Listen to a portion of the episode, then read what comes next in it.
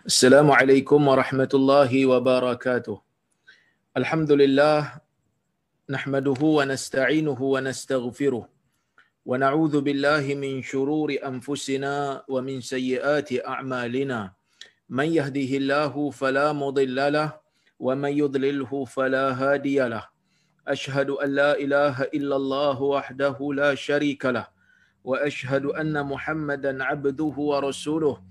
اللهم صل وسلم على محمد وعلى آله وصحبه أجمعين أما بعد Muslimin dan muslimat yang dirahmati oleh Allah Subhanahu wa taala sekalian, alhamdulillah pada malam ini kita dapat bersama-sama sekali lagi berhimpun di atas talian untuk kita sambung perbincangan kita berkaitan dengan kitab yang ditulis oleh Al-Imam Al-Bukhari rahimahullah. Satu kitab yang membicarakan tentang adab dan akhlak satu kitab yang membicarakan tentang bagaimana seorang muslim perlu untuk mengutamakan adab dan akhlaknya ha, dengan manusia-manusia dan makhluk-makhluk yang lain. Kita masih lagi berada ya dalam bab yang pertama ataupun dalam kitab yang pertama dalam Al-Adabul Mufrad dan kita masuk hari ini insya-Allah kepada bab yang keenam. Ha, walaupun Ah, sebahagian daripada kita mungkin ada yang bersedih disebabkan oleh kerana kita dikurung semula terutamanya kawan-kawan kita yang berada di enam negeri yang terkena PKP dan saya di Perak terkena PKPB ya tapi kita sebagai orang yang beriman kita terima ketentuan Allah Azza wa Jal dan kita berusaha untuk memperbaiki keadaan kita. Ah, kita berusaha untuk menjaga wabak ini supaya tidak membahayakan negara secara keseluruhannya. Dan kita berdoa kepada Allah Subhanahu wa taala dengan doa yang diajarkan oleh Nabi sallallahu alaihi wasallam. Seperti mana yang pernah dibacakan oleh Ummu Salamah. Ketika mana Abu Salamah suaminya meninggal dunia dia membacakan inna lillah wa inna ilaihi raji'un Allahumma jurni fi musibati wa akhlif li khairan minha. Yang bermaksud sesungguhnya kita semua adalah milik Allah dan kepadanya jua kita akan kembali. Allahumma jurni fi musibati. Ya Allah berikanlah aku pahala di dalam musibah ini. Berikanlah aku pahala di atas kesabaran aku menerima musibah ini wa akhlif li khairan minha dan berikanlah aku ganti yang lebih baik daripada apa yang telah hilang daripada aku ataupun dengan disebabkan musibah ini aku berasa sakit maka dengan kesabaran ini ah, berikanlah aku ganti yang lebih baik. Dan orang-orang yang beriman apabila sampai kepada mereka berita yang menyedihkan mereka mereka tetap membacakan alhamdulillah ala kulli hal segala puji bagi Allah dalam setiap keadaan. Demikian yang disebutkan oleh Aisyah radhiyallahu anha di dalam hadis. Dia mengatakan Nabi sallallahu alaihi wasallam apabila datang kepada baginda perkara yang mengembirakan baginda baginda akan membacakan alhamdulillahillazi bi ni'matihi tatimmus salihat segala puji bagi Allah yang mana dengan kebaikannya yang mana dengan kebaikan ah, yang mana dengan nikmatnya sempurnalah segala kebaikan. Jika datang kepada Nabi sallallahu alaihi wasallam perkara yang menduka citakan Nabi sallallahu alaihi wasallam tetap membacakan alhamdulillah. Tetapi alhamdulillah ala kulli hal segala puji bagi Allah dalam setiap keadaan demikian yang disebutkan oleh Nabi sallallahu alaihi wasallam dalam hadis riwayat Imam Muslim yang mana Nabi yang mana Nabi sallallahu alaihi wasallam menyebutkan ah, dalam sebuah hadis ajaba li amri mu'min kullu amruhu kulla ah, kullu kullu amruhu ah, kullu amrihi lahu khair la yakunu dhalika illa li mu'min atau kama qala yang, yang mana Nabi sallallahu alaihi wasallam sebut ajaib urusan orang yang beriman ini ya semua urusannya itu baik. Wala yakunu dhalika illa lil mu'min. Dan perkara yang semua baik ni tidak berlaku hanya pada urusan orang mukmin. In asabat husarra syakar fahuwa khairullah. Jika dia diberikan dengan kebaikan, maka dia akan bersyukur itu baik untuk dia kata Nabi. Wa in asabat hudarra dan apabila turun kepada dia ataupun yang menimpa dia itu adalah kesakitan, yang menimpa dia itu adalah kemudaratan, sabar fahuwa khairullah dan dia akan sabar itu juga baik bagi dia. Jadi ia memberikan kita satu pengajaran bahawasanya manusia ini tidak ada daya dan tidak ada kuasa melainkan hanyalah mengharap kepada pertolongan Allah Azza wa Jal. Jadi dalam keadaan kita berada dalam PKP ni tuan-tuan, sambung semula dikurung di dalam rumah tak boleh keluar bagi enam negeri itu, ada masa-masa terluang kita berdoalah kepada Allah banyakkan ibadah, doa kepada Allah, tadarruk, tunduk kepada Allah ah, dan mengharap kepada Allah agar Allah Subhanahu wa taala angkat wabak ini segera. Tuan-tuan dan puan-puan rahmati Allah sekalian, itulah sebut sedikit ah, sebagai pemberi semangat daripada saya uh, pujuk diri saya sebenarnya pujuk diri saya juga dan juga kita semua agar kita reda dan sabar dengan ketentuan Allah dan banyakkan berdoa. Tuan-tuan, insya-Allah hari ini kita masuk kepada bab yang keenam iaitu bab jazail walidain. Bab uh, membalas jasa ibu dan bapa. Baik. Kata Al-Imam Al-Bukhari rahimahullah, ya. حدثنا قبيصة قال حدثنا سفيان عن سهيل ابن أبي صالح عن أبيه عن أبي هريرة عن النبي صلى الله عليه وسلم قال لا يجزي ولد والده إلا أن يجده مملوكا فيشتريه فيعتقه.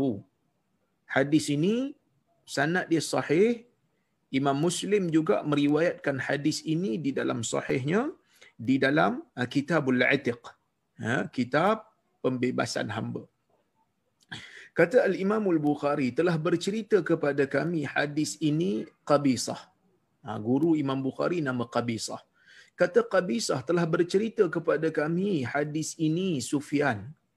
Daripada Suhail ibni Abi Saleh daripada ayahnya Abu Saleh daripada Abi Hurairah radhiyallahu anhu daripada Nabi sallallahu alaihi wasallam kata Nabi la yajzi waladun walidahu. Tidak akan seorang anak boleh untuk membayar jasa menebus jasa kedua ibu dan ayahnya. Illa ayyajidahu mamluka kecuali jika dia mendapati ibu ataupun ayahnya dalam keadaan dimiliki oleh orang lain. Maksudnya, kalau dia dapati ayah dia menjadi hamba kepada orang lain. Ayah dia menjadi tawanan kepada orang lain. Fayashtariyahu. Kemudian dia membeli ayahnya. Fayu'atiqahu. Dan dia membebaskan ayahnya daripada perhambaan. Tuan-tuan dan puan-puan dan rahmati Allah sekalian. Hadis ini memberikan kita beberapa pengajaran yang penting. Ya, yang pertama Nabi sallallahu alaihi wasallam dalam hadis ini menyebutkan tentang bagaimana seorang anak bagaimana dia berusaha sekalipun dia sukar untuk membalas jasa ibu dan ayahnya yang telah membesarkan dia yang telah menjaga dia sehingga dia mampu untuk menjadi orang yang ada kemampuan dan tenaga. Daripada kecil ayah dia bagi dia makan. Daripada kecil ibu dia bagi dia susu. Yang mana dia tak mampu untuk melakukannya sendiri. Melainkan dengan peliharaan ayah dan ibunya. Jadi Nabi saw dalam hadis ini nak memberikan kita satu gambaran bahawasanya seorang anak tidak mungkin ataupun begitu sukar untuk membalas jasa ibu dan ayahnya. Ha, begitu besar, ha, begitu besar pengorbanan ibu dan ayah dalam membesarkan dan menjaga anak-anak, ha, menjaga anak-anak mereka. Dan Nabi sallallahu alaihi wasallam menyebutkan satu keadaan iaitu keadaan di mana kalau seorang ayah itu ditawan menjadi hamba kepada orang lain. Dalam Islam tuan-tuan, bila Islam datang, sistem perhambaan itu telah pun ada. Sistem pertambahan sistem perhambaan itu telah pun berlaku. Jadi Islam berinteraksi dengan sistem perhambaan ini tidak dengan drastik untuk menghilangkannya. Sebaliknya Islam deal Islam menjadikan sistem ini uh, di di orang kata apa dihilangkan sedikit demi sedikit. Kenapa? Kerana sistem perhambaan ini telah berakar umbi. Sistem perhambaan ini telah pun berakar umbi di dalam masyarakat dunia pada ketika itu. Bukan hanya masyarakat Arab. Bahkan kalau kita tengok masyarakat Rom, masyarakat Parsi sudah mempunyai hamba. Ha, yang mana tuan-tuan? Ketika mana hamba ini dimiliki. Ha, bila hamba ini dimiliki, mereka bekerja di ladang. Mereka membantu dan terlibat dalam urusan ekonomi. Maka bila Islam datang, Islam nak buang. Cuma Islam tak buang secara drastik kerana mungkin ia akan mengganggu ekonomi kerana ha-, hamba adalah harta pada pada zaman itu. Ya, baik nak beli hamba ni ataupun nak memiliki hamba ni sama ada dengan tawanan perang ataupun beli tawanan daripada orang lain. Jadi tuan-tuan dan puan-puan yang rahmati Allah sekalian, Islam nak tutup perhambaan ni. Maka sebab itu Islam nak buang sistem ni. Kerana dia menafikan karamah al-insaniyah. Dia menafikan kemuliaan insan. Maka Islam membuka ruang untuk membebaskan hamba itu sangat luas. Sesiapa yang sumpah langgar sumpah dia, maka bebaskan hamba. Kafarah banyak bebaskan hamba. Ha, banyak pintu-pintu Islam buka untuk bebaskan hamba. Begitu juga tuan-tuan, Islam menjadikan pembebasan hamba ni dia tak boleh main-main. Ha, serius pun jadi, main-main melawak pun jadi. Ha, seperti mana yang disebutkan di dalam hadis. Ya, dan Islam memberikan ganjaran yang sangat besar kepada mereka yang mampu untuk membebaskan hamba kerana dia telah memberi kehidupan baru ah, kepada hamba tersebut dengan membebaskan dia. Dan tuan-tuan dan puan-puan rahmati Allah sekalian, bila dia menafikan karamah insaniyah, bila dia menafikan kemuliaan insan, maka dalam keadaan itu, nah maka dalam keadaan itu Islam nak buang. Tetapi ada satu jalan Islam tak buang, iaitu jalan mendapatkan hamba melalui peperangan. Yang ni Islam tak tutup kerana nak menjaga ha, kerana nak menjaga keselamatan kerajaan Islam pada masa itu. Kerana menjadi satu budaya di dalam dunia pada ketika itu, siapa-siapa yang ditawan daripada tentera musuh akan menjadi hamba.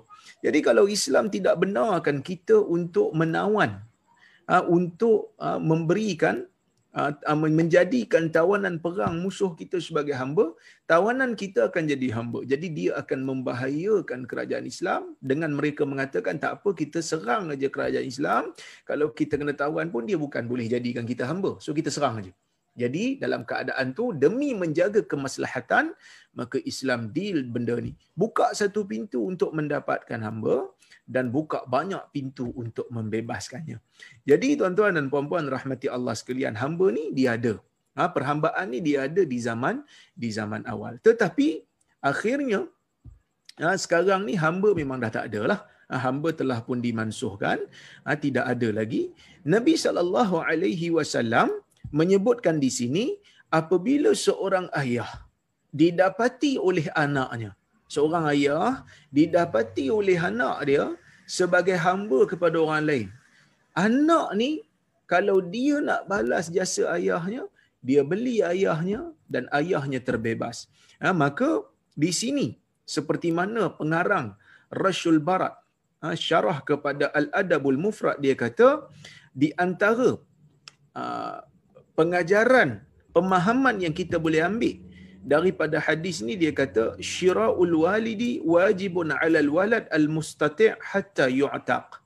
Ha, membeli ayah yang menjadi hamba kepada orang lain merupakan satu kewajipan kepada anak yang ada kemampuan dari sudut harta. Kalau tak mampu tu lain ceritalah. Kalau dia mampu, dia wajib beli ayah dia untuk dibebaskan. Cuma di sana tuan-tuan, ulama ha, berbeza pendapat tentang hukum kalau orang ni dia dapati ayah dia menjadi hamba orang, dia pun beli ayah dia.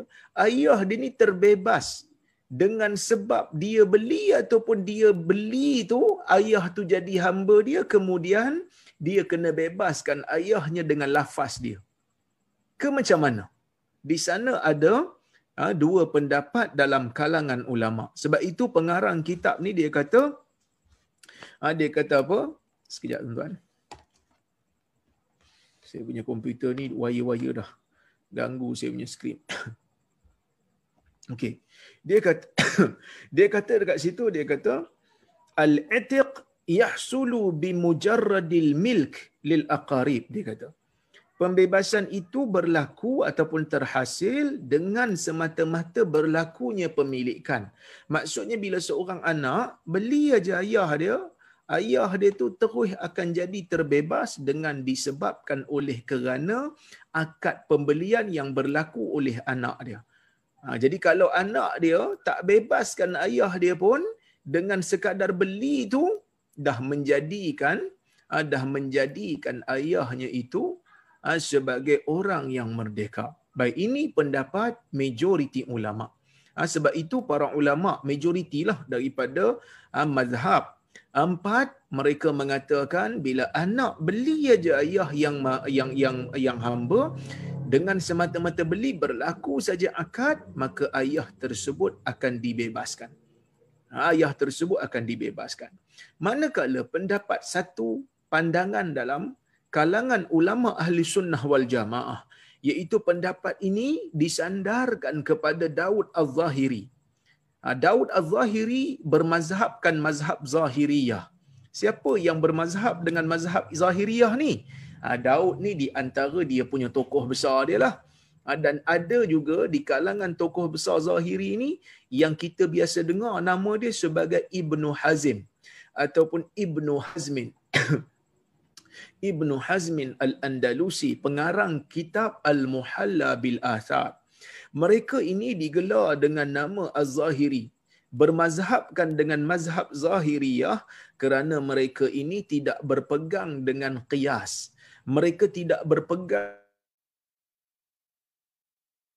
dengan pemahaman ayat dan nas.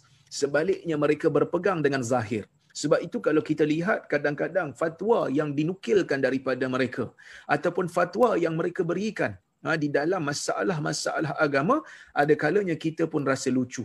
Ada kala kita pun rasa lucu seperti mana yang saya telah sebutkan dalam kuliah-kuliah yang lepas bagaimana Ibnu Hazmin ya mengatakan bahawasanya Nabi sallallahu alaihi wasallam melarang seseorang daripada kita ini untuk mandi uh, untuk kencing di dalam air yang bertakung kemudian mandi ataupun mengambil wuduk daripadanya. Ibnu Hazmin kata larangan ini hanya bagi orang yang kencing di dalam. Ha, di dalam air yang bertakung. Tapi kalau dia kencing di luar dia kencing di luar dia kencing di tebing tapi air itu mengalir masuk dalam air yang bertakung, dia kata tak jadi masalah. Sebab dia kata, Nabi larang kencing kat dalam. Bukan kencing dekat tepi. Dia kencing kat tepi. Ha, jadi ini merupakan di antara fatwa-fatwa yang ganjil daripada mereka-mereka yang berpegang dengan mazhab zahiri. Ha, tetapi mazhab ini ada pengikutlah zaman dulu. Terkenal zaman dulu. Dan Syekh Yusuf Al-Qardawi, ha, antara orang yang Uh, banyak mempopularkan pandangan-pandangan zahiri ini. Saya pun ada kitab dia Al-Muhalla bil Athar. Saya beli dan saya baca. Jadi bagi orang-orang yang nak mengambil uh, pengetahuan terhadap mazhab ini tidak menjadi salah untuk dia baca. Tapi itulah dia tak pakai dia tak pakai kias ya, dia tak pakai kias maka kadang-kadang terlalu literal. Ha, kadang-kadang terlalu literal sampai benda yang difahami secara tak tak orang kata apa tak perlu fikir panjang pun mereka tak pegang kerana mereka hanya berpegang kepada zahir nas. Ha, kepada zahir nas. Ha, sama macam bab Nabi sallallahu alaihi wasallam menyebutkan di dalam hadis kan.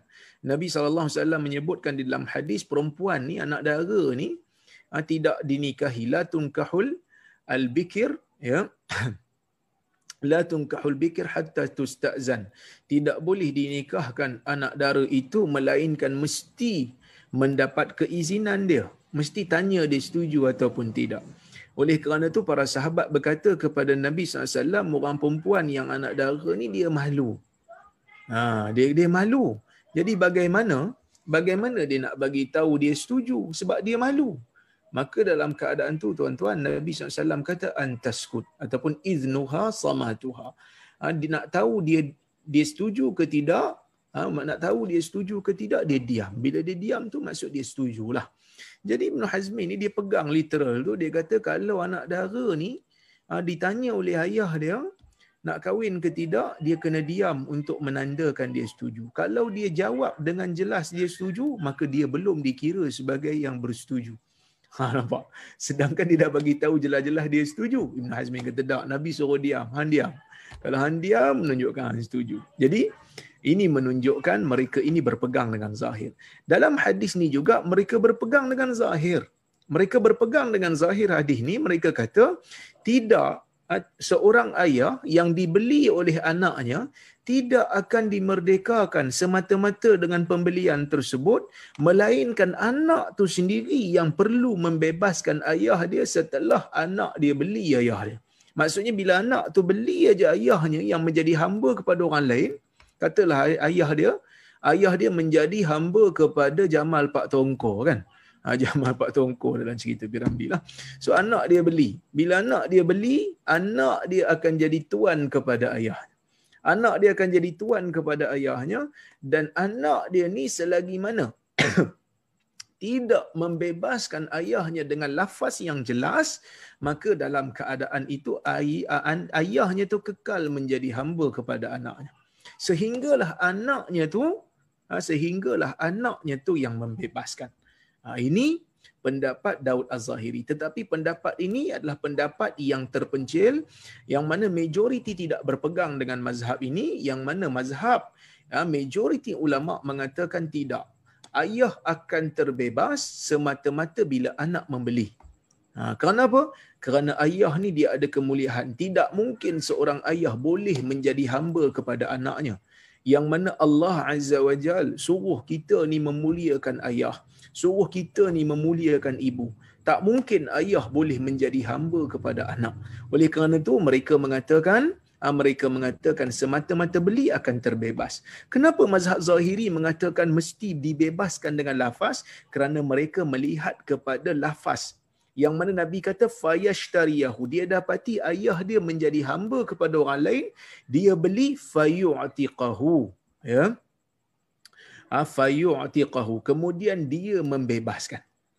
Dia kena bebaskan. Tetapi majoriti ulama mengatakan fayu'tiqahu tu bukan maksud dia dia bebaskan dengan lafaz. Dia beli itu dia bebaskan. Maka yang menjadi sebab kepada pembebasan itu adalah pembelian.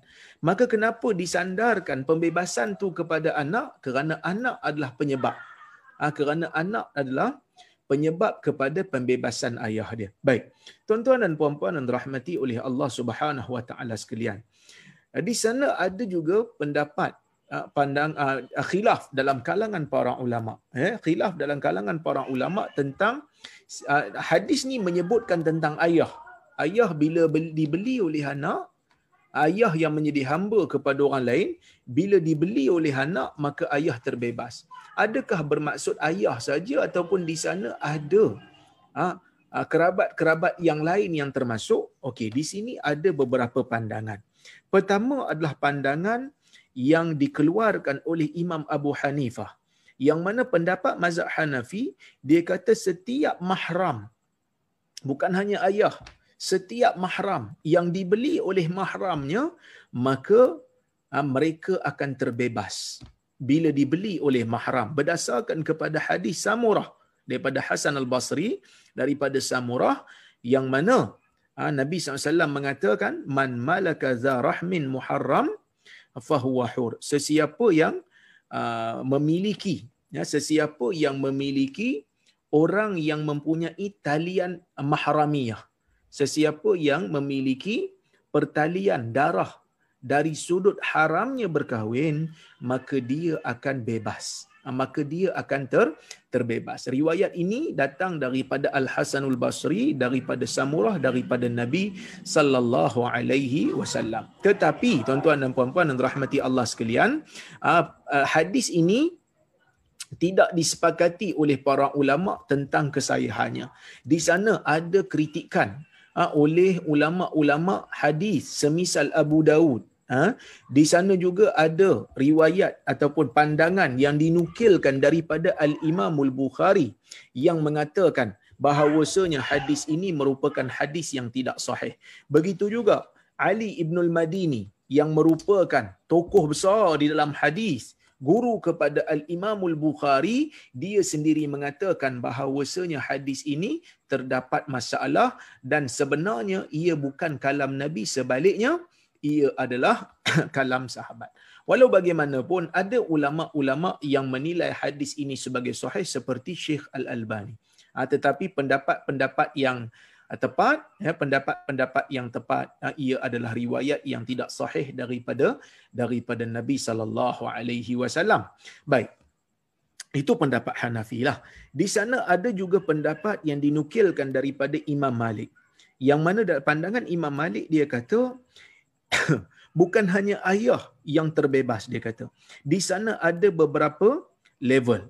Ya ada tiga level. Kalau mereka terlibat, maka mereka akan terbebas apabila dibeli. Yang pertama, jika mereka itu ayah ataupun ibu uh, uh, dan ke atas. Maksudnya ayah, ibu, atuk, nenek dan ke atas. Kalau dibeli oleh anak ataupun cucu, maka mereka akan mereka akan terbebas. Di sana juga dia kata level yang kedua kalau yang dibeli itu adalah anak. Ayah tengok anak jadi jadi hamba orang lain, jadi tawanan perang, ayah beli, anak terbebas dia kata. Dan cucu dan seterusnya ke bawah. Masuk ke atas dan ke bawah. Begitu juga Imam Malik kata al-ukhuwah, iaitu ke tepi. Adik-beradik. Ha, adik-beradik sama ada seibu sebapa ataupun seibu ataupun sebapa. Selain daripada tu kata Imam Malik tak dapatlah. Ha, so Imam Malik disempitkan lagi. Manakala eh, Manakala pendapat uh, Al-Imam Syafi'i rahimahullah, dia mengatakan bahawasanya yang terbebas dengan pembelian ini, ya, usul dan furuk, iaitu yang atas dan yang bawah. Yang atas dan yang bawah. Kerana mereka mengkiaskan yang bawah, anak-anak, cucu dan keturunan semua sekali kerana mereka kata ada uh, sifat yang sama iaitu keturunan yang sama. Manakala selain daripada itu tidak disebutkan uh, di dalam di dalam dalil. Jadi ini benda yang disebutkan oleh para ulama. Okey. Baik, tapi nak bincang panjang-panjang pun ha, bukannya ada zaman ni ha, hamba lagi dah. Ha, baik. Kemudian tuan-tuan dan puan-puan yang dirahmati Allah Subhanahu Wa Taala sekalian, kita tengok hadis yang berikutnya ya. Hadis yang ke-11. Kata Al-Imam Al-Bukhari rahimahullah, "Haddatsana Adam" ya. Qala حدثنا Syu'bah. Qala حدثنا Sa'id bin Abi Burdah. Qala sami'tu Abi يحدث أنه شهد ابن عمر ورجل يماني يطوف بالبيت حمل أمه وراء ظهره. يقول إني لها بعيرها المذلل إن عذعرت ركابها لم أذعر. ثم قال يا ابن عمر أتراني جزيتها قال لا ولا بسفرة واحدة. ثم طاف ابن عمر فأتى المقام فصلى ركعتين ثم قال يا ابن أبي موسى إن كل ركعتين تكفران ما أمامهما ya, hadis ini sanad dia adalah sanad yang sahih ya disahihkan oleh pengarang kitab Rasul Barat ni baik maksudnya telah bercerita kepada kami hadis ini Adam kata Imam Bukhari telah bercerita kepada kami hadis ini Adam. Katanya telah bercerita kepada kami Syu'bah. Syu'bah kata, Syu'bah ni Syu'bah Ibn al-Hajjaj. Ha, seorang muhaddisin besar. Seorang muhaddis besar daripada Iraq. Dia kata telah bercerita kepada kami Sa'id bin Abi Burdah. Daripada ayahnya. Ya, dia kata aku mendengar. Sa'id kata aku mendengar ayahku. Itu Abu Burdah.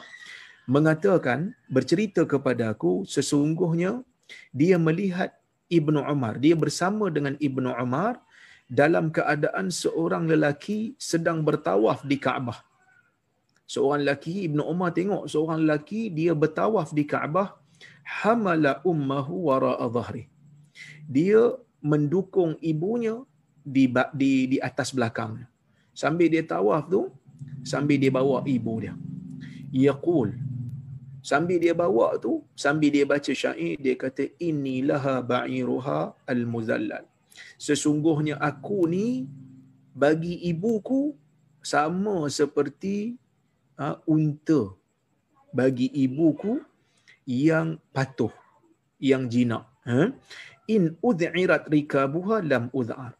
Kalaulah kata, um, tunggangan-tunggangan ibu aku yang lain ini kalaulah kata tim apa ni tunggangan-tunggangan ibu aku yang lain ni ada yang takut aku sekali-kali tidak ada perasaan takut kemudian dia kata ha, dia dah bawa ibu dia ni sambil dia bersyair sambil dia mengeluarkan perkataan yang menunjukkan dia ni memang taat dan tunduk dan patuh dan berani tidak takut untuk mempertahankan ibunya untuk menjaga ibunya Maka dia kata, Ya Ibn Umar, wahai Ibn Umar. Dia tanyalah sahabat Nabi, Aturani jazaituha.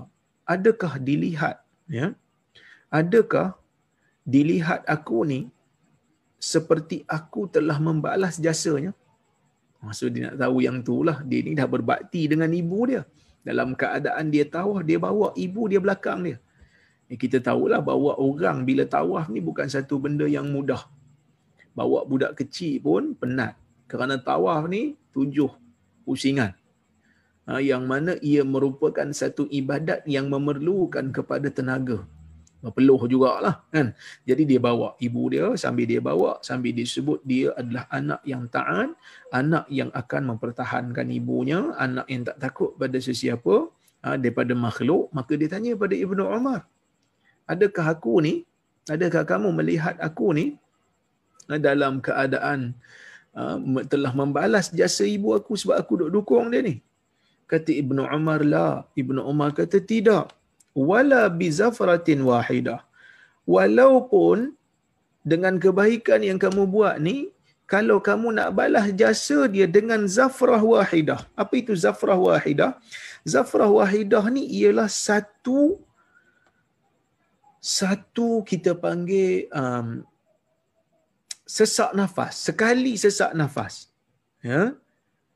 Ataupun kita kata sekali tarikkan nafas. Ha, ketika mana ibu kita nak bersalinkan kita. Kan bila nak bersalin ni kadang-kadang ibu ni dia ada uh, jaga pernafasan dia, kadang-kadang dia sesak nafas. Jadi waktu tu dia perlu tarik nafas dengan dengan kuat. Jadi satu tarikan nafas itu untuk me, apa? melahirkan kita pun kamu belum lagi untuk kamu belum lagi mampu untuk membalas jasa dia kerana jasa dia pada kamu sangat besar. Jasa dia pada kamu sangat besar sampai kamu bawa dia waktu ni pun kalau nak dibandingkan dengan pengorbanan dia satu tarikan nafas dia. Untuk melahirkan kamu pun kamu tak boleh bayar lagi. Ya kamu tak boleh bayar lagi. Jadi ini kata Ibnu Umar kepada dia. Baik Summa taf Ibn Umar. Kemudian Ibn Umar pun bertawaf fa'atal maqam. Kemudian dia pun pergi ke makam Ibrahim. Fasalla raka'atain. Kemudian dia salat dua rakaat. Salat sunat tawaf. Yang zahirnya macam salat sunat tawaf lah. Sebab di makam Ibrahim dan selepas daripada tawaf di Kaabah. Summa qal. Ya bena Abi Musa. Wahai Ibn Abi Musa. Inna kulla raka'atain tukaffirani ma amamahuma. Wahai anak kepada Abu Musa. yakni Abu Burdah dia kata sesungguhnya bagi setiap rakaatain bagi setiap dua rakaat yang kita salat tukaffirani ma amamahuma akan mengampunkan apa yang berada di hadapannya. Ah, di hadapan kita. Maksudnya dosa yang kita buat seolah-olah dosa tu menghadap kita. Bila kita buat dosa kita melakukan melaksanakan salat maka salat itu akan mengampunkan dosa yang kita telah lakukan sebelum daripada kita salat. Kerana di sana ada hadis yang banyak yang menunjukkan bahawasanya orang yang melakukan solat ini dia akan menyucikan dosa-dosa kecil yang dilakukan sebelum itu. Ha, seperti mana? Di dalam hadis Nabi sallallahu alaihi wasallam memberikan gambaran yang jelas di dalam hadis riwayat Al-Imam Al-Bukhari kata Nabi araaitum law kana ala babi ahadikum nahrun jar. Ha, nahrun ghamrun jar.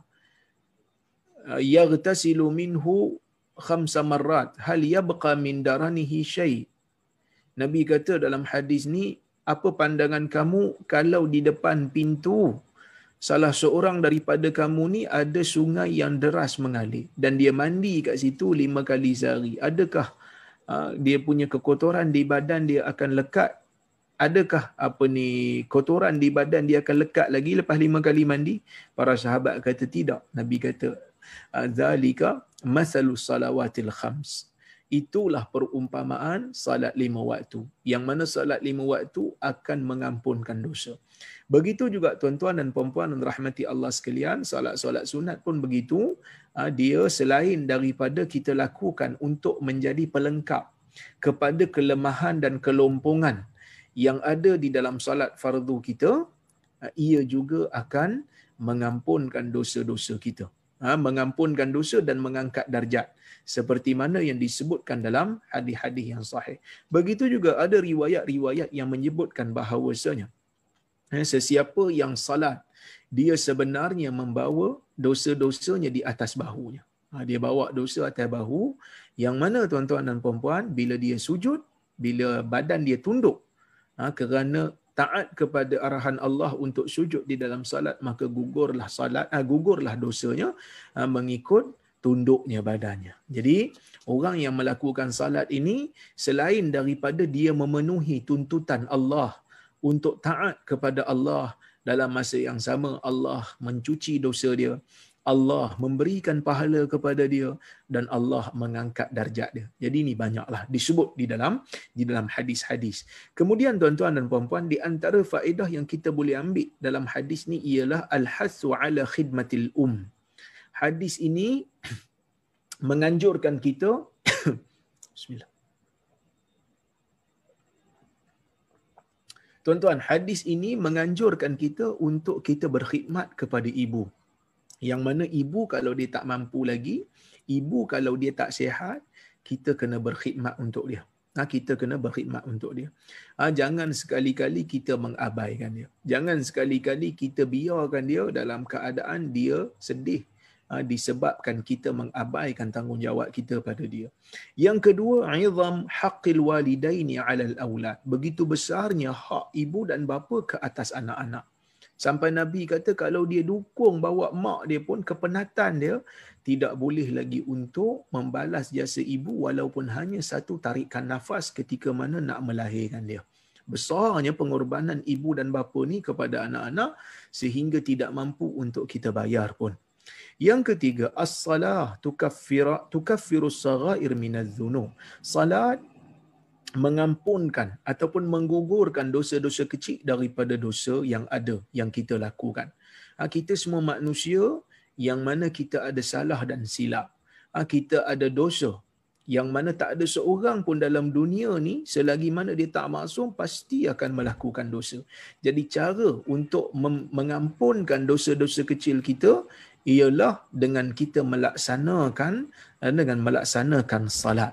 Ha, salat fardu juga mengampunkan dosa, salat sunat juga mengampunkan dosa dan mengangkat darjat. Jadi kita kita buat. Jadi sebab itu Ibnu Umar disebut kepada Ibn Abi Musa, ha, disebut kepada Abu Burdah, sesungguhnya salat akan mengampunkan dosa yang berada yang kita lakukan eh, yang kita lakukan sebelum daripada itu dan begitu juga dalam hadis ini menunjukkan pencariatan ha, tawaf sunat ha, tawaf sunat dan salat uh, sunat tawaf yang dikerjakan setelah selesai kita melakukan tawaf. Uh, kerana Ibnu Umar dalam hadis ni tak disebut dia melakukan umrah.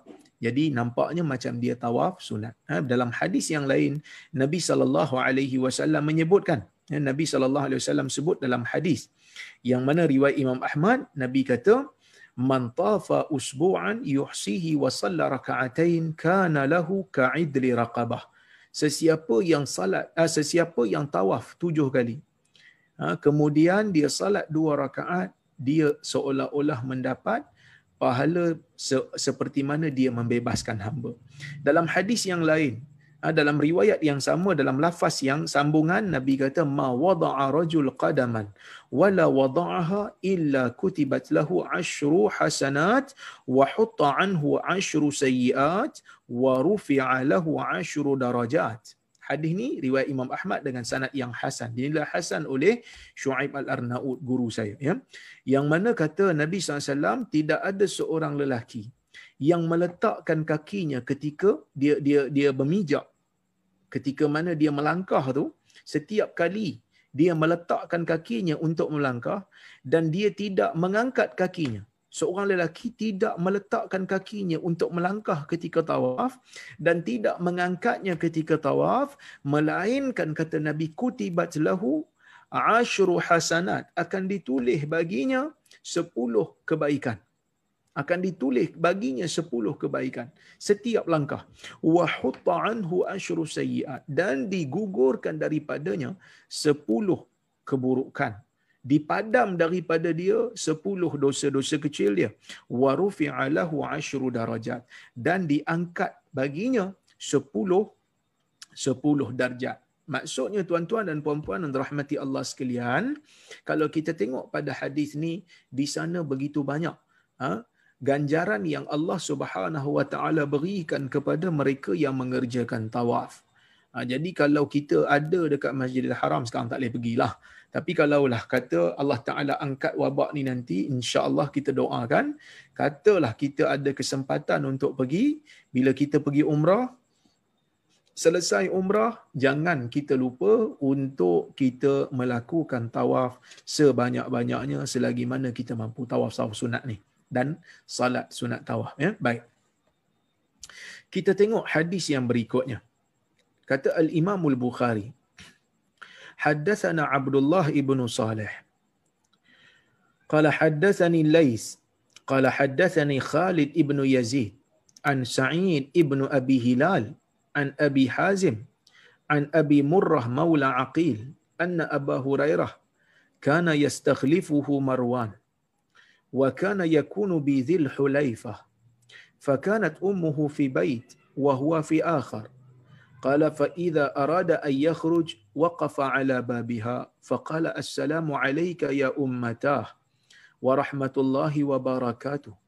فتقول وعليك السلام يا بني ورحمة الله وبركاته.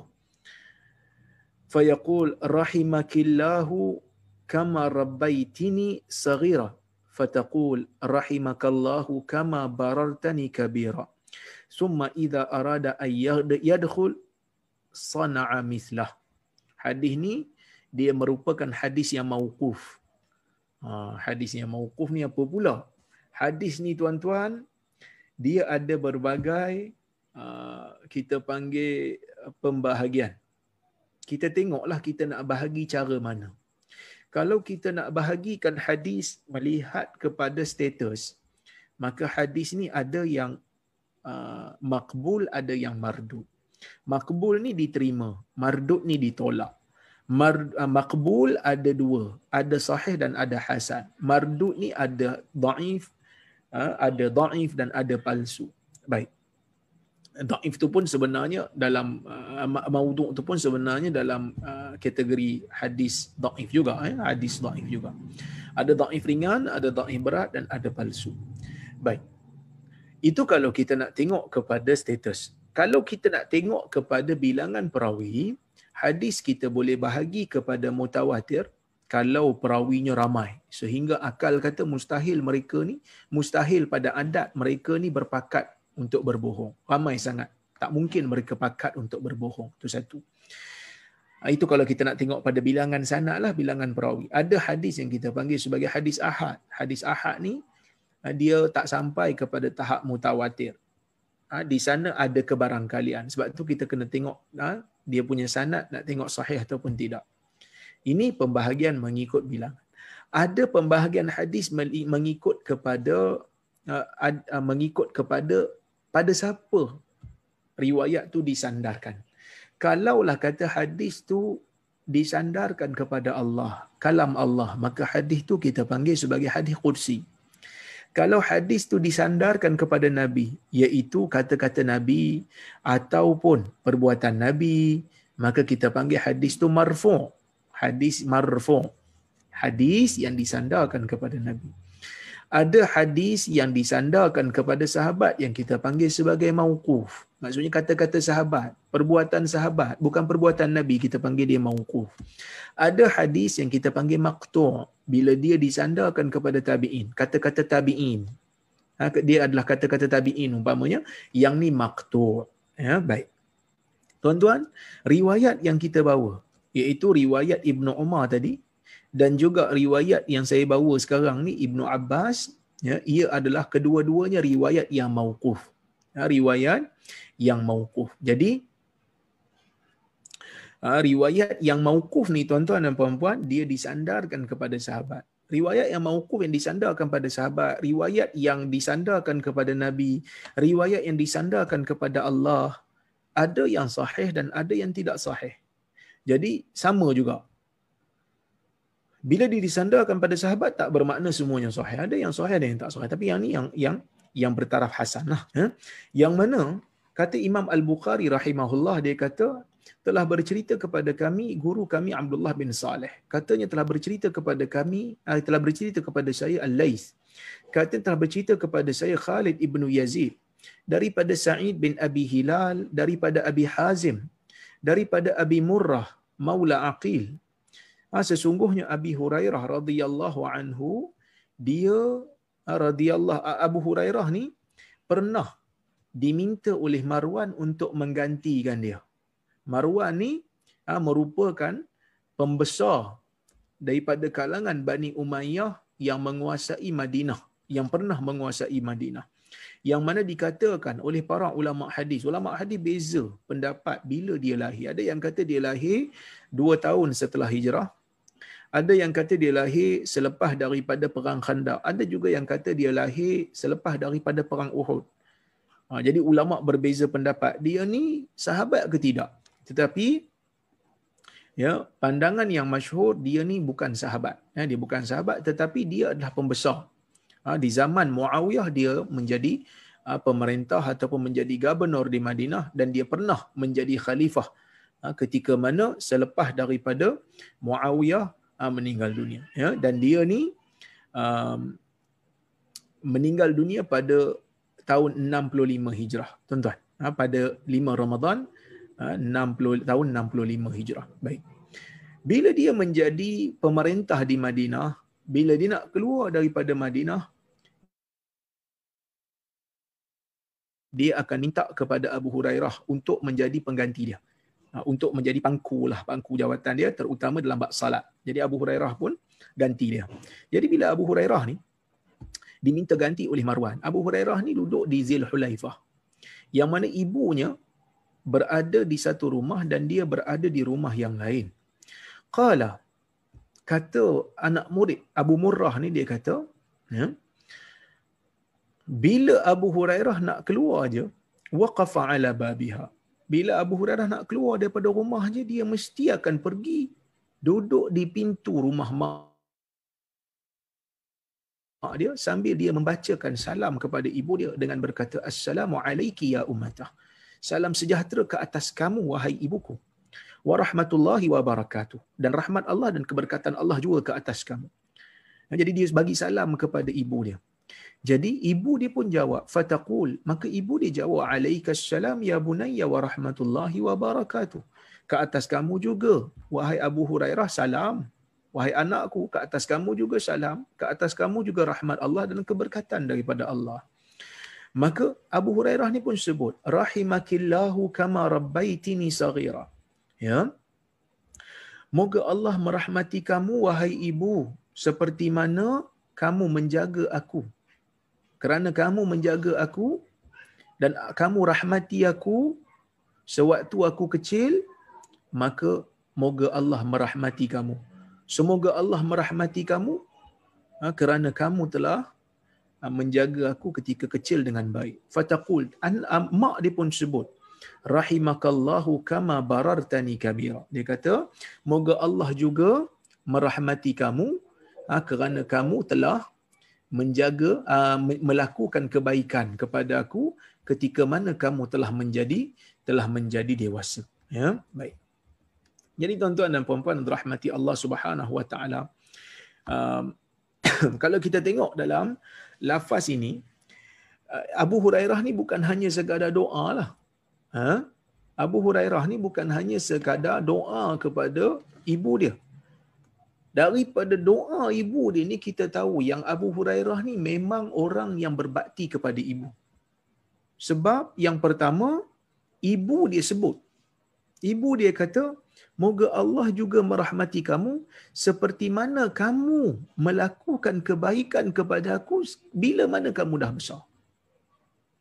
Dan ibu dia sendiri secara suka hati, secara rela hati, ya, ha, secara rela hati berdoa kepada Abu Hurairah dalam keadaan ha, ibu dia sangat-sangat ha, bersyukur ataupun sangat-sangat suka kepada Abu Hurairah punya perangai. Ha, sebagai Abu Hurairah punya perangai. Jadi tuan-tuan dan puan-puan rahmati Allah sekalian, kata anak murid kepada Abu Hurairah ni dia kata, "Summa idza arada ay yadkhul sana'a mislah." Ha, dia kata kalau Abu Hurairah nak masuk dalam rumah dia pun bila dia keluar pun buat macam ni bila datang ke bila balik aja pun dia buat benda yang sama pada ibu dia bagi salam sambil berdoa. Ibu dia pun akan balas. Jadi tuan-tuan dan puan-puan rahmati Allah sekalian. Hadis ini ataupun riwayat ini bagi tahu kepada kita tentang beberapa perkara. Yang pertama bagaimana para sahabat mengambil berat tentang bagaimana mereka nak menghormati ibu mereka dan bagaimana mereka ini nak berdoa kepada ibu mereka. Ha, jadi dia tak rasa jemu untuk ha, bagi salam kepada ibu dia, ha, berdoa kebaikan kepada ibu dia dan ibu dia pun tidak jemu untuk buat benda yang sama kerana anak dia itu merupakan anak yang sangat-sangat berbakti dan mentaati kepada dia. Ini kepentingan kita lah. Yang pertama, kepentingan untuk kita taat kepada ibu dan buat baik. Yang kedua, jangan sekali-kali lupa untuk kita berdoa kepada ibu kita dan ayah kita. Doa kita ni ha, merupakan doa ha, anak yang soleh kalau kita soleh kan. Doa yang baik. Jadi sebab itu tuan-tuan jangan lupa benda ni. Doa dan juga berbakti. Kemudian yang kedua, al-hirsu ala tarbiyatil aulad fi sighar ta'udu bin naf bin naf'i wal birri wal khairi ala al walidaini fil kibar yang bermaksud hadis ni juga ataupun riwayat daripada Abu Hurairah ni juga secara tidak langsung menganjurkan kepada ibu bapa supaya mendidik anak-anak ketika kecil. Yang mana manfaatnya itu akan kembali kepada mereka kebaikan akan kembali kepada mereka apabila mereka telah tua. Apabila anak-anak dah besar bila mereka telah tua mereka akan lihat hasil yang baik jadi sebab itu anak-anak ni dia merupakan di antara hasil kita. Sebab itu Nabi SAW sebut dalam hadis. Nabi kata anak anak Adam ni bila dia mati iza mata ibnu Adam yang kata amalahu amaluhu min salah. Apabila anak Adam tu mati maka terputus amalannya daripada tiga perkara. Melainkan daripada tiga perkara. Apa di antara yang tiga tu? Waladin salih yada'ulah. Anak salih yang mendoakan dia. Kenapa Nabi kata doa anak salih tu daripada amalan kita? Kerana kita yang mencorakkan dia, kita yang mendidikkan dia. Kalau kita didik dia dengan cara yang tak baik, maka kita tidak akan mendapat apa-apa manfaat yang akan kembali kepada kita.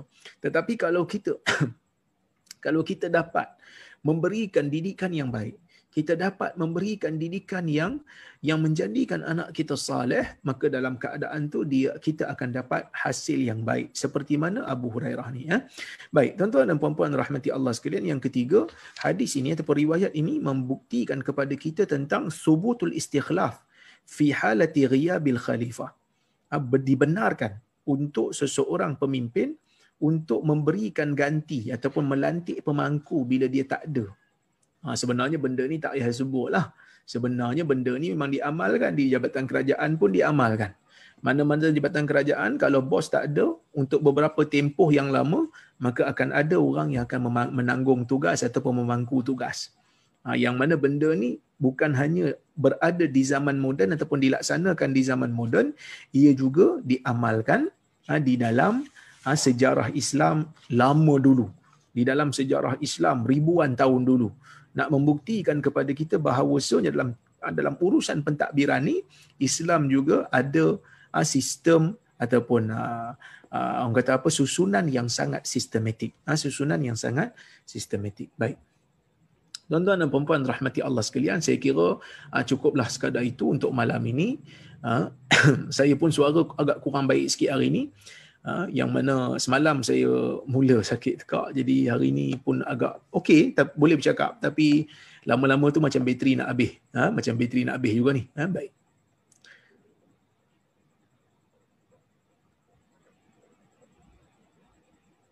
Okey. Saya tengok kalau kalau ada soalan ya.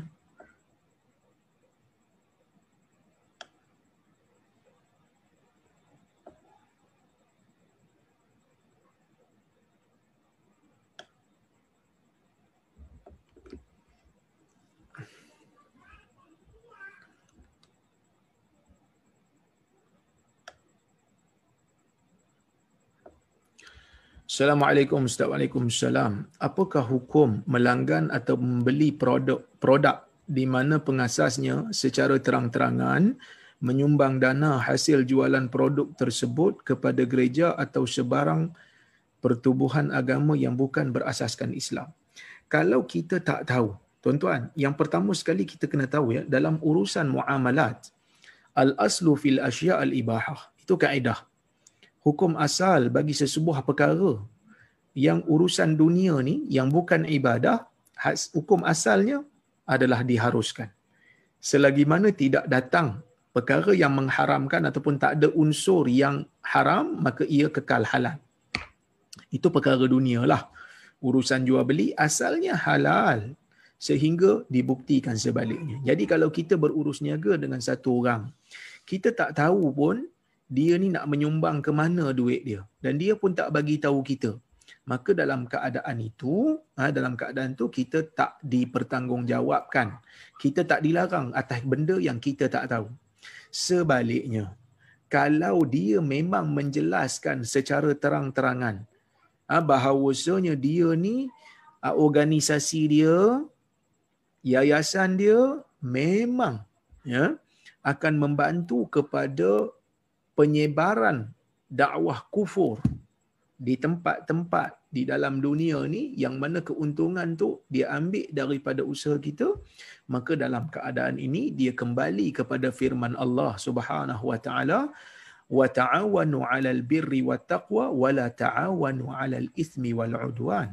Yang bermaksud bertolong-tolonglah kamu dalam perkara ha, kebaikan dan takwa dan janganlah kamu bertolong-tolong dalam perkara ah, dosa dan juga perkara permusuhan. Jadi kekufuran ini merupakan dosa. Walaupun urusannya asalnya urusan kita dengan dia tu tak melibatkan dia punya dia punya kegiatan luar. Tetapi kita lihat bila kita terlibat dengan dia kita seolah-olah telah memudahkan kerja dia untuk meneruskan dakwah kufur dia maka dalam keadaan itu wajarlah kita sebagai seorang yang beriman kenang balik firman Allah yang Allah Subhanahu wa taala tidak benarkan kita untuk bertolong-tolongan dalam perkara uh, mungkar. Uh, dalam perkara yang yang mungkar dalam perkara yang kufur. Itu uh, jelas seperti mana yang disebutkan di dalam al-Quran. Ya baik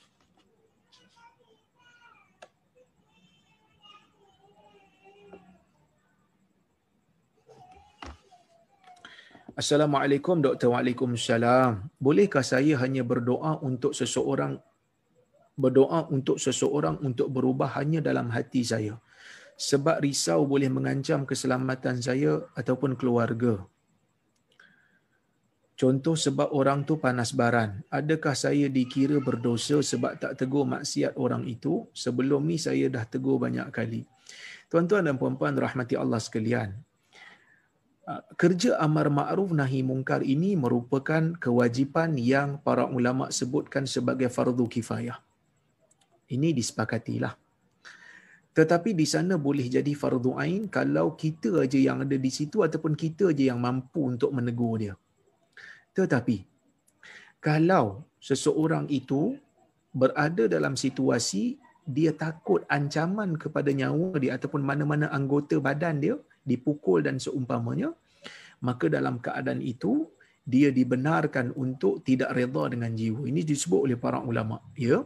Yang mana Nabi SAW meletakkan tanggungjawab untuk mengingkari perbuatan mungkar, ya, uh, uh, mengingkari perbuatan mungkar um, ataupun membantah ataupun mencegah perkara mungkar, ia ada tingkatan dia. Nabi kata man ra'a minkum munkara sesiapa yang nampak daripada kalangan kamu ni siapa yang nampak kemungkaran di depan mata dia dia lihat kemungkaran tersebut falyughayyirhu biyadi hendaklah dia mencegahnya dengan tenaga yang dia ada. Dengan kuasa. Kalau dia ada kuasa ataupun dengan tenaga kalau dia ada. Fa illam yastati fa bilisani kalau dia tak mampu maka hendaklah dengan lidah dia pergi tegur. Kalau tak mampu fa biqalbi dengan jiwanya wadzalika adhaful iman itulah selemah-lemah iman. Jadi kalau dia tak mampu, dia takut sesuatu berlaku kepada anggota dia dipukul, dia dibunuh, dia dicederakan yang mana dia tak mampu tanggung, maka dia ni diberikan keuzuran untuk tak redha dengan hati. Tapi doa tak jadi salah. Doa ni sangat-sangat baik. Sambil kita benci perbuatan mungkar yang dia buat, sambil tu kita berdoa kepada Allah supaya Allah memberikan hidayah kepada dia. Ha, itu tidak menjadi satu kesalahan bahkan ia merupakan satu perkara yang baik. Yang mana dalam hadis riwayat Muslim Nabi sallallahu alaihi wasallam menyebutkan di dalam hadis yang mana seorang muslim apabila dia mendoakan muslim yang lain bi zahril ghaib ya bi zahril ghaib dalam keadaan orang muslim tu tak tahu pun ya. Yang mana dia kata wahai Tuhan ya wahai Tuhan ampunkan dia. Apa saja benda baik yang didoakan untuk saudara muslim dia bizahril ghaib. Dalam keadaan saudara muslim dia tak tahu maka dalam keadaan tu malaikat akan aminkan untuk dia juga. Ha, untuk dia juga. Tapi kalau dia takut bukan disebabkan dia takut dipukul dia takut sakit pada anggota dia bahaya pada anggota dia cuma takut dia cuma tak tahan dengan makian dan cacian. Kalau makian dan cacian tu para ulama menyebutkan itu bukan satu uzur untuk dia meninggalkan untuk dia meninggalkan teguran kecuali kalau dia dah tegur dan dia percaya dia yakin teguran itu tidak memberikan apa-apa manfaat setelah dia tegur kali pertama tegur kali kedua tegur kali ketiga dan seumpamanya tengok memang tak berubah memang dia pun yakin dan percaya tak berubah maka dalam keadaan tu ada khilaf dalam kalangan ulama tentang hukum adakah wajib lagi dia menegur? Al-Aiz bin Abdul Salam ada huraikan benda ni dan dia mengatakan bahawasanya kalau dia percaya dan yakin tak mampu berubah lagi maka dalam keadaan tu hanya sunat saja untuk menegur. Kalau dia tinggalkan dia tidak menjadi. Tinggalkan teguran dia tidak dipertanggungjawabkan lagi. Itu pendapat yang dipegang oleh sebahagian ulama. Tetapi sebahagian ulama yang lain kata tak tetap juga. Kerana mereka kata ah, tanggungjawab ni bukan untuk dia berubah tapi tanggungjawab tu Allah bagi kat kita. Kerana urusan dia nak berubah ke tidak bukan bukan tanggungjawab kita. Walaupun pendapat majoriti ni ada ada kekuatannya, tetapi kalau kita memang dah tak mampu dah dah penat dah, maka kita boleh bertaklid kepada pendapat yang minoriti tadi, minoriti ulama tadi wallahu alam. Baik.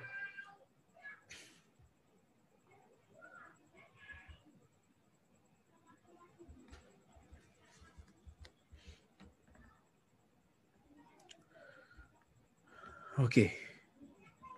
Salam doktor, Waalaikumsalam. Sekarang ni jadi trend untuk orang jadi vegetarian, tak makan daging-daging yang Allah benarkan untuk kita makan. Berdosakah ini? Oh, okey. Ini ini satu soalan yang baik ya. Satu soalan yang baik yang mana uh, memang ada dalam uh, masyarakat kita ni orang nak jadi vegetarian. Pertama sekali saya nak sebutkan bahawasanya Allah Subhanahu Wa Taala menghalal dan mengharamkan beberapa perkara yang menjadi makanan bagi manusia. Ada benda yang diharamkan oleh Allah seperti babi, seperti bangkai, seperti darah dan seumpamanya. Ada benda yang Allah Taala halalkan seperti daging yang disembelih, ha, seperti ha, telur, seperti ha, sayur-sayuran, buah-buahan dan seumpamanya. Allah Subhanahu Wa Taala menyebutkan di dalam Al-Quran, "Ya ayyuhalladzina amanu la tuharrimu uh, la tuharrimu tayyibati ma ahallallah lakum. Ai wahai orang-orang yang beriman kamu jangan mengharamkan perkara baik uh, yang Allah halalkan bagi kamu. Begitu juga Allah menyatakan di dalam al-Quran qul man harrama zinatallahi allati akhraja liibadihi wat tayyibati minar rizq. Katakan siapa yang mengharamkan perhiasan Allah yang Allah keluarkan untuk hambanya dan benda-benda baik yang Allah Taala berikan kepada kepada hambanya daripada rezeki-rezeki yang baik. Jadi, tuan-tuan dan puan-puan rahmati Allah sekalian, Allah menjadikan benda-benda yang baik. Daging, ya, sama ada daging lembu, daging kerbau yang disembelih yang bagus untuk orang beriman, benda ni halal untuk orang beriman untuk makan. Bahkan Allah menjadikan gigi kita ni ada taring ha, supaya kita ni dapat makan daging lah. Kerana kalau makan sayur dan buah-buahan tak perlu kepada taring. Jadi Allah menjadikan manusia ni boleh untuk makan daging. Tetapi kalau dia memilih untuk uh, menjadi vegetarian uh, dengan dia merasakan dia tak suka makan daging. Diri dia tak suka. Dia kata aku tak gemar makan. Sebab apa? Sebab dia kata toh bila makan rasa tak selera. Maka dalam keadaan tu tak salah. Yang menjadi salah bila mana dia percaya bahawasanya tak boleh makan daging, tak boleh makan ikan, tak boleh makan ayam. Bahkan kalau dia rasa benda ni adalah kezaliman kepada haiwan, ha, ini bermasalah kerana ia dihalalkan oleh Allah di dalam Al-Quran dengan nas Al-Quran. Itu pertama. Yang kedua, kalau dia percaya menjadi vegetarian pahala lebih berbanding tak vegetarian. Dia kata jadi vegetarian lah bagus, pahala banyak. Maka itu juga menjadi masalah. Sedangkan kalau kita tengok dalam hadis Nabi sallallahu alaihi wasallam makan buah tamar. Nabi SAW makan buah-buahan. Begitu juga Nabi SAW makan juga daging. Ya. Jadi dalam selain daripada dua keadaan ni, selain daripada dia percaya kalau katalah dia percaya makan daging haram, makan daging ni tak betul, makan daging ni zalim, maka bermasalah. Ha, yang ni ha, bermasalah dari sudut akidah dia kerana dia ha, mengatakan haram sesuatu yang halal dalam nas. Begitu juga apabila dia percaya ada pahala lebih menjadi vegetarian, ini pun merupakan perkara yang yang salah dari sudut agama kerana Nabi SAW makan benda benda yang disembelih ha, oleh para sahabat. Ya. Kalau dia tak suka saja, dia tak suka. Seperti mana Nabi tak suka. Ha, bila diberikan kepada Nabi daging dab, Nabi tak suka. Ha, dia tak suka, dia tak selera. Maka itu tidak menjadi masalah. Jadi saya kira cukuplah sekadar tu untuk malam ini. InsyaAllah jika ada kesempatan yang lain kita bertemu lagi. Saya mohon kemaafan jika ada terkasar bahasa tersilap kata. Kalau ada mana-mana soalan yang saya terlepas pandang, saya minta maaf. Qawli hadha wa astaghfirullahal azim li wa lakum.